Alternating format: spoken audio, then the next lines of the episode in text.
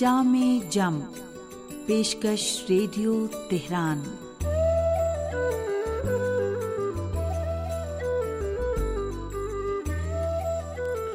عزیز سامعین، محمد و علیہ محمد پر درود و سلام، آپ کی صحت و سلامتی اور ایک اچھے دن کی دعا کے ساتھ پروگرام جامع جم لے کر حاضر ہیں۔ حسین اختر کا سلام قبول کیجیے۔ امیر المومنین حضرت علی علیہ السلام فرماتے ہیں کمزور و ناتواں شخص کی انتہائی کوشش غیبت کرنا ہے۔ سنتے رہیے جامع جم۔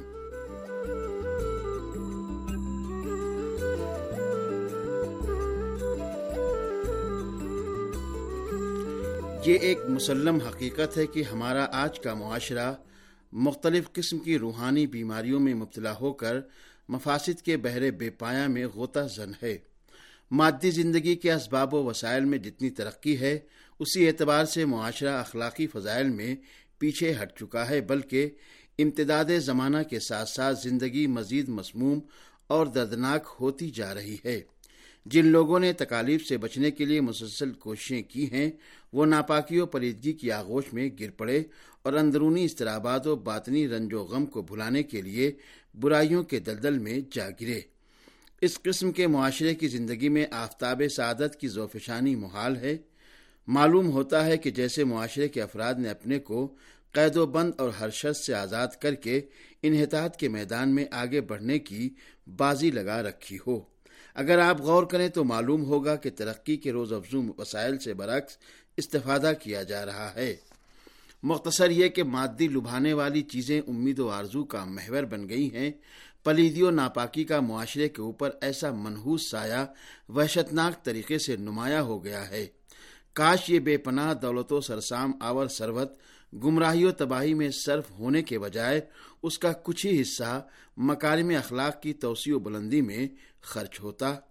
عجیب بات تو یہ ہے کہ اخلاقی قوانین ہمیشہ ثابت اور ناقابل تغیر رہے ہیں، لیکن نہ جانے کیوں ہمارے معاشرے میں ہمیشہ تغیر و تحول پذیر رہے ہیں اور مختلف صورتوں اور رنگوں میں نمایاں ہوتے رہتے ہیں۔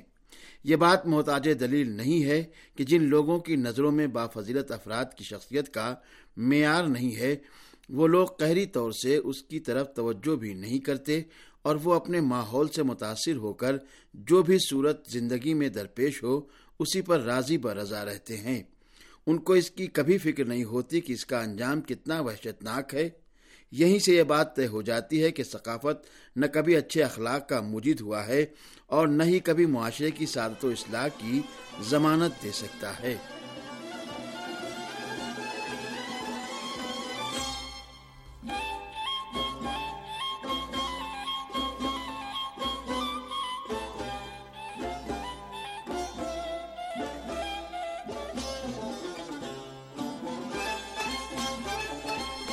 مشہور فرانسیسی ڈاکٹر کارل کہتے ہیں، ہم کو ایک ایسی دنیا کی شدید ضرورت ہے جس میں ہر شخص اپنے لیے زندگی میں ایک مناسب مکان تلاش کر سکے، جس میں مادیت و معنویت کا چولی دامن کا ساتھ ہو، تاکہ ہم زندگی گزارنے کا طریقہ معلوم کر سکیں۔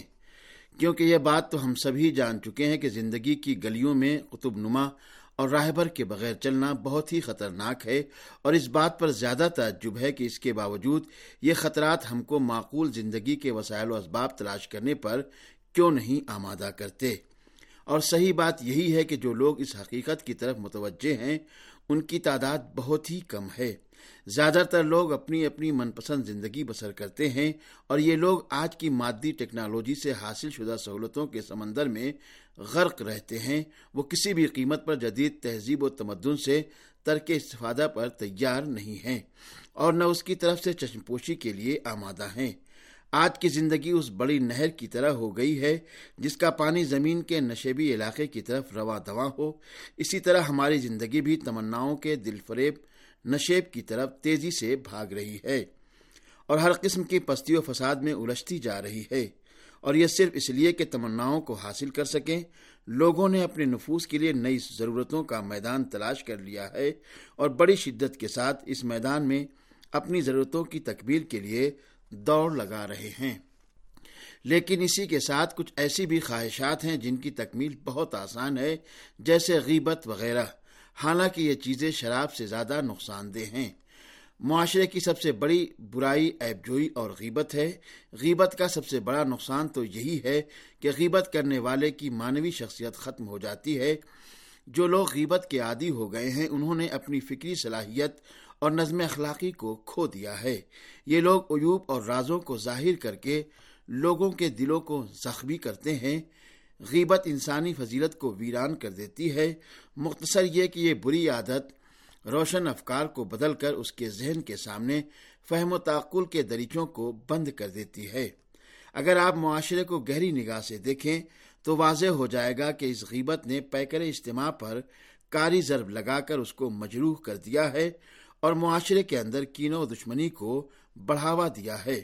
جس قوم کے اندر یہ صفت راسخ ہو گئی ہے اس نے قوم کی عظمت کو خاک میں ملا دیا اور اس کی شہرت کو داغدار بنا کر اس ملت کے اندر ایسا شگاف ڈال دیا ہے جو کبھی بھرنے والا نہیں ہے۔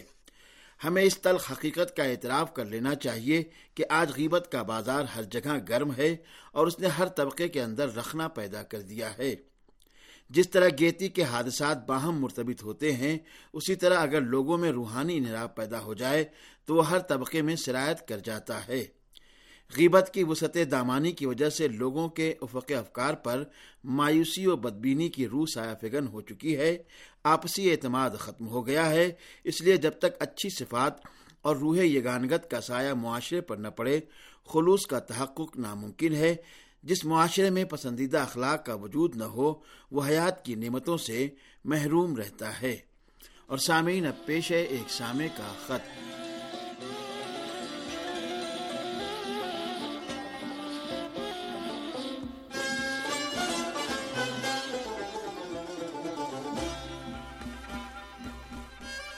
محترم کرپا رام چوہان صاحب ضلع باڑمیر، راجستھان، ہندوستان سے لکھتے ہیں کہ میں ریڈیو تہران کی اردو سروس کا مستقل سامع ہوں، مگر افسوس ہے کہ وقت کی کمی کے باعث آپ کو خط مستقل طور پر نہیں لکھ پاتا ہوں، جس کے لیے میں آپ سے معذرت خواہ ہوں۔ آپ کے سبھی پروگرام ایک سے بڑھ کر ایک ہوتے ہیں۔ میں آپ کے پروگراموں کو توجہ کے ساتھ سنتا ہوں۔ مجھے آپ کی ویب سائٹ بھی بہت اچھی لگتی ہے۔ اور سامعین، محترم کرپا رام چوہان صاحب کے شکریہ کے ساتھ اب پیش ہے ایک کہانی۔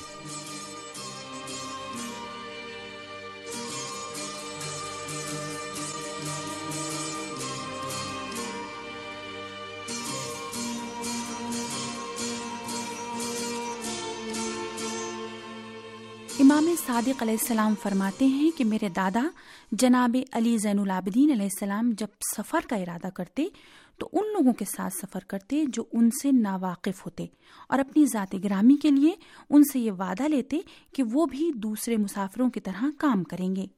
ایک مرتبہ آپ ایک ناواقف گروہ کے ساتھ سفر کر رہے تھے کہ ایک شخص نے آپ کو پہچان لیا۔ تو اپنے ساتھیوں سے کہا کہ ہم سے بہت بڑی غلطی ہوئی کہ ہم نے امام زین العابدین علیہ السلام کو اپنے ساتھ کام میں شریک کیے ہوئے رکھا۔ یہ سن کر تمام ساتھی آپ کے پاس آئے اور آپ کے ہاتھ کا بوسا لینے لگے اور معذرت کر کے کہنے لگے، فرزند رسول، خدا را آپ ہمیں معاف کریں۔ ہم نے آپ کو نہیں پہچانا، ورنہ ہم آپ کو کسی کام کے لیے زحمت نہ دیتے۔ امام نے فرمایا، کوئی حرج نہیں۔ میں اسی لیے تو سفر کے لیے ناواقف لوگوں کا انتخاب کرتا ہوں تاکہ میں بھی ان کے ساتھ مل کر جتنا کام کرنا ہے اتنا کر سکوں۔ میں دوران سفر ہرگز یہ پسند نہیں کرتا کہ میں اپنے ساتھیوں پر بوجھ بنوں۔